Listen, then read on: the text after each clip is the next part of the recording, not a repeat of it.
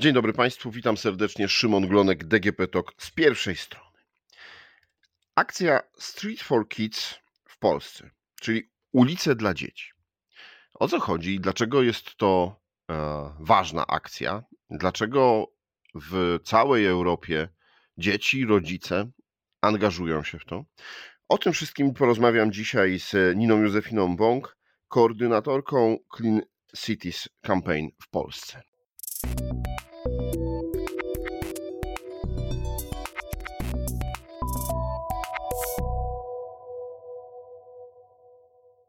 Dzień dobry.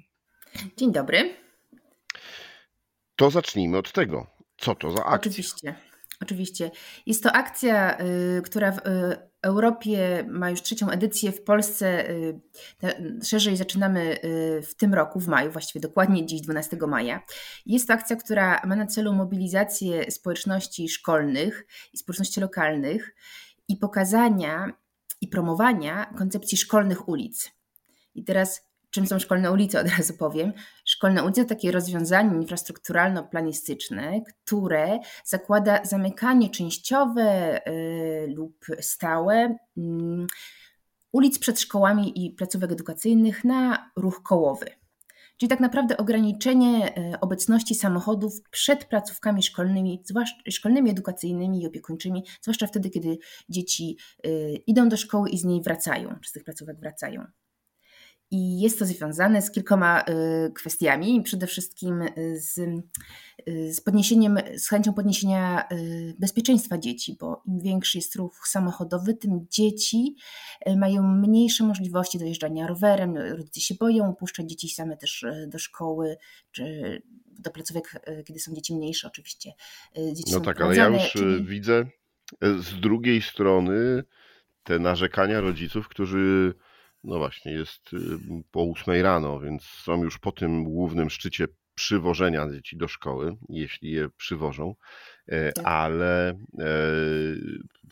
między tam 7.30 a 8, no to przed szkołami, wiem z własnego doświadczenia, e, rzeczywiście czasami trudno znaleźć miejsce, żeby zaparkować. E, żeby no. podrzucić dziecko do szkoły, a jeszcze kiedy się spieszymy i e, jedziemy do pracy, do jakichś swoich obowiązków, no to e, chcemy podjechać jak najbliżej, żeby właśnie to dziecko bezpiecznie, szybko przeszło, a my moglibyśmy jechać dalej.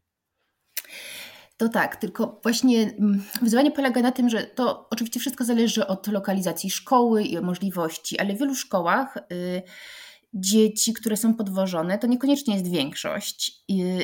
I, chociaż to nawet nie jest dobra strona, żeby od tego zaczynać. Po prostu y, perspektywa rodzica, który szuka miejsca parkingowego, jest jedną perspektywą, i wtedy y, nie widzi się tej drugiej perspektywy, że te osoby, które próbują przyjść właśnie pieszo na rowerze, generalnie muszą się przyciskać przez te samochody.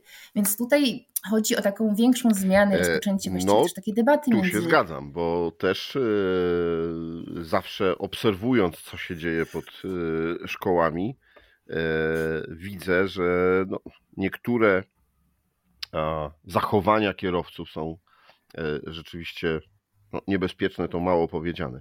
Natomiast czy jest szansa, żeby to pogodzić? Właśnie, z jednej strony zapewnić bezpieczeństwo, zapewnić to, żeby dzieci mogły e, wygodnie korzystać z tej infrastruktury przed szkołą, żeby rodzice się o to nie bali, a z drugiej strony, no, żeby jednak e, ci, którzy muszą, bo mają dalej, bo, e, bo dzieci są jeszcze małe, bo tych powodów jest wiele, E, mogli bezpiecznie i w miarę komfortowo je przywieźć do tej szkoły. Y, mnie się wydaje, że tak. Natomiast punktem startowym powinno być y, pytanie, czy warto i dlaczego. Ponieważ tutaj mówimy o bezpieczeństwie, to jest jedna rzecz, ale mm, gdybyśmy zwiększyli też świadomość tego, że jednak wdychanie przy dzieci spalin które, y, które emitują samochody, jeśli dzieci się przyciskają z rodzicami przez te, y, między tymi samochodami, jest dla nich niezdrowe, to jest jedna rzecz. Hałas, który generują, y, które generują samochody, również jest, nie sprzyja ich koncentracji. A przecież już mamy wiele badań pokazujących, że właśnie słynne tlenki azotu z samochod, wydalane z samochodów wpływają bezpośrednio na obniżenie koncentracji dzieci. Jeśli patrzymy to z tej strony i na to, że też tworząc przestrzeń przed szkołą, która pozwoli dzieciom być tam, budować relacje społeczne, społeczne, budować samodzielność, to są to również korzyści. Więc teraz Szkolne ulice mogą być projektowane na różne sposoby. Tak jak mówię, to mogą być czasowe zamknięcia, to mogą być permanentne, gdzie się tworzy, po prostu buduje e, miejską infrastrukturę i daje dzieciom przestrzeń. Natomiast pomyślenie o tym, żeby jeśli ktoś musi podwozić dziecko samochodem. I wiem, że takie osoby będą, to zrozumiałe, żeby jednak to miejsce było dalej zlokalizowane, żeby jednak w bezpośredniej lokalizacji placówek edukacyjnych, i mówię tam, gdzie to jest możliwe, nie robić parkingów, tak?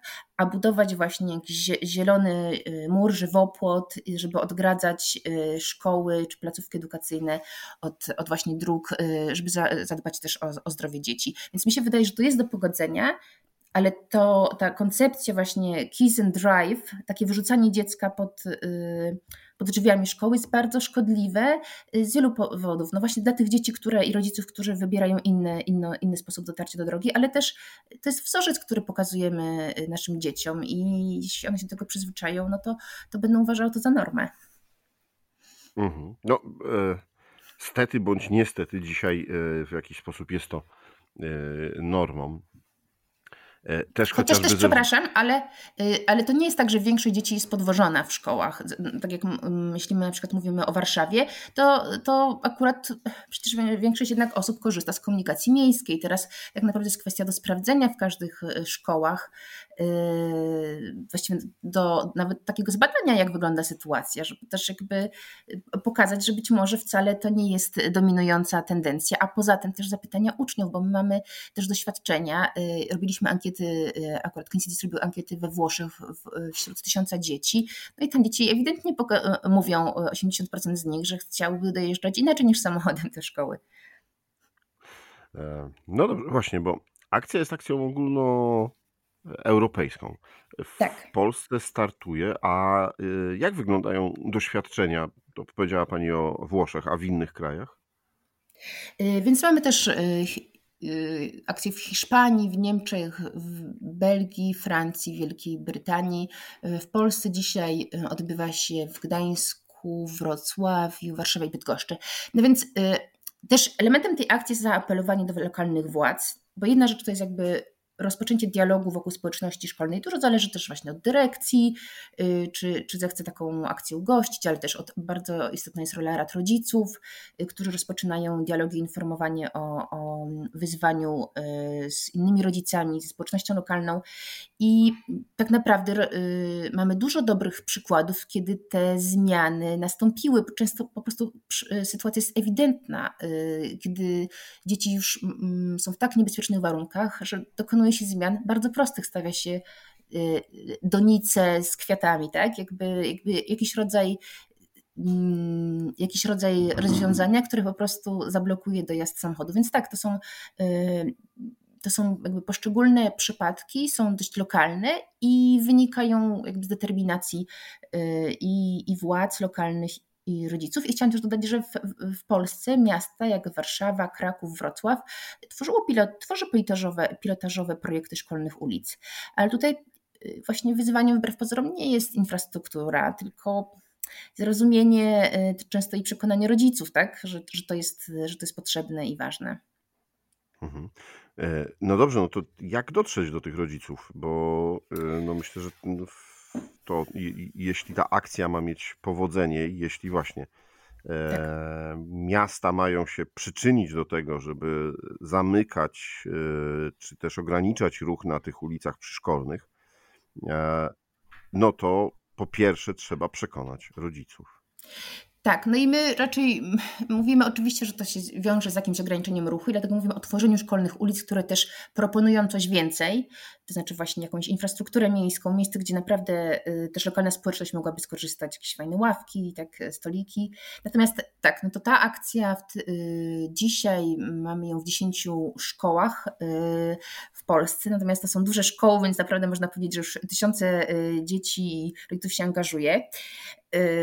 Więc teraz tak naprawdę zależy nam, żeby jak najwięcej szkół, społeczności się o tym dowiedziało. Będziemy mieli kolejną edycję e, na jesieni i też w międzyczasie będziemy przygotowywać jako koalicja e, i Clean Cities wraz z innymi organizacjami, między innymi Rodzicami dla Klimatu, Fundacją e, Rodzic w Mieście, jeszcze innymi też, i też szkołami, społecznościami, projekt też regulacji, który umożliwiłby i wprowadzenie szkolnych ulic poprzez stworzenie funduszu, który by finansował ich przekształcanie, ale też właśnie między innymi ograniczanie minimum parkingowych na terenach szkoły czy, czy wokół szkół.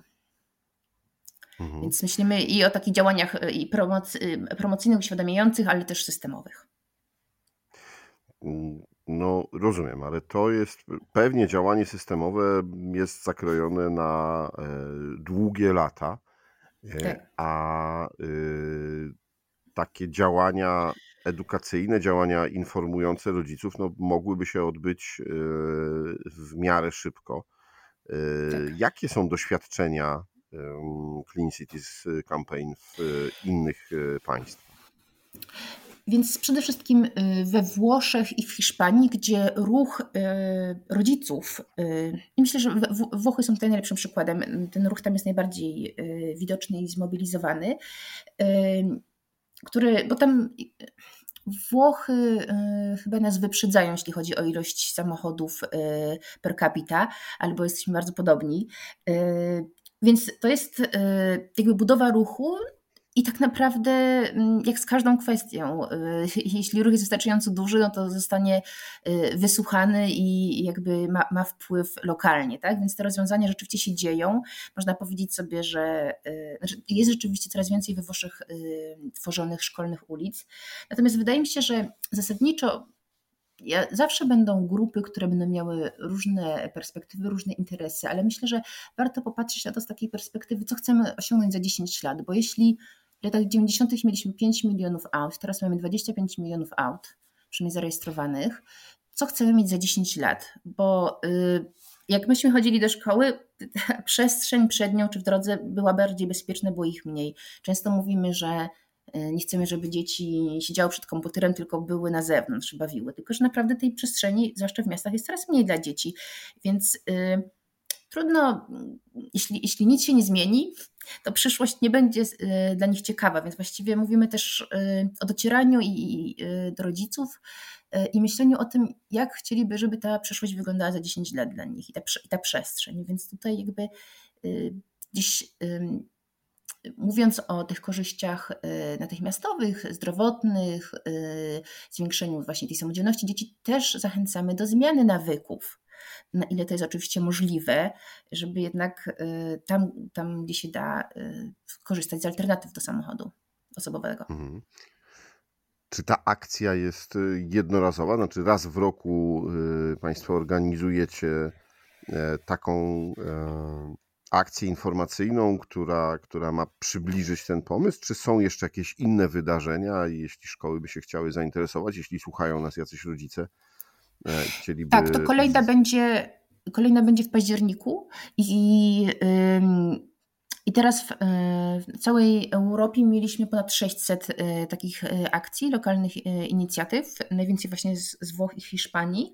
I mamy nadzieję i właściwie pewność, że, że na jesieni będzie też w Polsce dużo więcej, bo tak naprawdę próbujemy teraz dotrzeć i staramy się dotrzeć do jak największej ilości y, szkół, osób, rodziców, dzieci y, z tą informacją. Więc tak, y, w październiku będzie kolejna odsłona i wtedy też będziemy mieli mm, dużo, też właśnie projekt, projekt regulacji na poziomie krajowym, który będziemy chcieli, żeby, żeby te inicjatywy szkoły wsparły Będziemy tworzyć też koalicję wokół, te, e, wokół tej inicjatywy, więc, e, więc wydaje mi się, że jakby jest e, bardzo duży potencjał. Jest to też bardzo przyjemna przyjemna akcja tak naprawdę, bo to są w szkole to jest święto. Te szkoły, które teraz organizują akcje Ulice dla Dzieci, Streets for Kids, robią wspaniałe festyny i tam one są połączone z, z edukacją odnośnie i bezpieczeństwa i ruchu, ale też dzieci we Wrocławiu, to to jest zabawne, na przykład będą wlepiać mandaty źle zaparkowanym samochodom, bo jak wiemy, notorycznie samochody stoją na chodnikach i nie da się przejść, więc więc kreatywność rodziców jest bardzo duża. Rozumiem, że tutaj w większości, no właśnie, jest to akcja, w którą włączyły się dzieci i, i rodzice. Tak. A czy rozmawialiście Państwo z urzędnikami miejskimi, z tak. prezydentami, burmistrzami miast? Jak oni zapatrują się na to? Mm, dzisiaj na przykład na, e, do jednej ze szkół na, na Wawrze będzie e, Warszaw, e, warszawskim Wawrze przyjdzie prezydent Olszewski i tak, jedno w ogóle z, z działań szkół jest wysłanie apelu do lokalnych władz i my zawsze przygotowujemy i wspieramy, wspieramy szkoły, żeby, żeby właśnie do tego doprowadzić i poinformować jaka jest u nich sytuacja i, i czego się domagają. I teraz to jest tak, że często jak w przypadku Warszawy te kwestie zajmują, y, są, y, są jakby, y, urzędnicy są zainteresowani tematem, jest tylko kwestia jakby do sprawdzenia i połączenia odpowiednich biur, tak? Y, żeby jednak z, z jakiejś inicjatywy pilotażowej można było stworzyć jednak y, bardziej ramowy program. Y, I tak samo jest pani oficerka właśnie z Gdańska, która bezpośrednio kontaktowała się ze szkołami, więc są, i tak samo jest we Wrocławiu, są urzędnicy, którzy są temu oddani. Teraz to znaczy nam zależy, żeby iść krok dalej rzeczywiście do do prezydentów, burmistrzów y, dojść, żeby oni zdawali sobie sprawę, że, że jest to poparcie y, i jest taka potrzeba. I rodzice, rodzice slash wyborcy jakby oczekują takich zmian. Więc mhm. tak, tak to, jest, to jest konieczny element, aby, to się, aby szkolne ulice mogły być wdrożone. Jeśli ktoś z rodziców czy ze szkół, na przykład dyrektorzy, nauczyciele, e, słuchają naszej rozmowy i chcieliby się więcej dowiedzieć, albo no, już na dzisiaj, czyli na e, wiosnę 2023 e, nie zdążą się zgłosić, ale może na tą edycję październikową tej akcji, to gdzie mają szukać informacji? Mogą szukać in informacji przez stronę cleancities.org i tam mamy polską stronę, ale też jeśli w wyszukiwarkę e, wpiszą choćby ulice dla dzieci, to też e, nasz, e, nasza partnerka Fundacja Rodzice w Mieście, która też wspiera nas w tworzeniu tej edycji, też ma, ma do siebie kontakt, więc zarówno też do mnie Nina, Nina Bąk, cleancitiescampaign.org proszę, jak najbardziej proszę się kontaktować. Jesteśmy bardzo chętni, żeby mm, sprawić, by ta akcja stała się akcją masową i właściwie przekształciła się w ruch wspierający tworzenie szkolnych ulic. Proszę Państwa, myślę, że y, warto zainteresować się akcją i warto y, zadbać o bezpieczeństwo naszych dzieci, szczególnie właśnie w okolicach szkół, żeby mogły tam bezpiecznie i zdrowo docierać tak. i żebyśmy nie musieli się martwić, czy jest jakieś niebezpieczeństwo spowodowane niefrasobliwymi, delikatnie rzecz nazywając, kierowcami. E, którzy tam e, mogą przejeżdżać. Dziękuję Pani bardzo za przybliżenie e, tej akcji. Dziękuję. No i co? Jako rodzic powiem szczerze, życzę powodzenia. Dziękuję nawzajem. Proszę Państwa, moim Państwa gościnią była Nina Józefina Bąks, koordynatorka Clean Cities Campaign w Polsce, a to było DGP Talk z pierwszej strony. Rozmawiał Szymon Glonek. Do usłyszenia.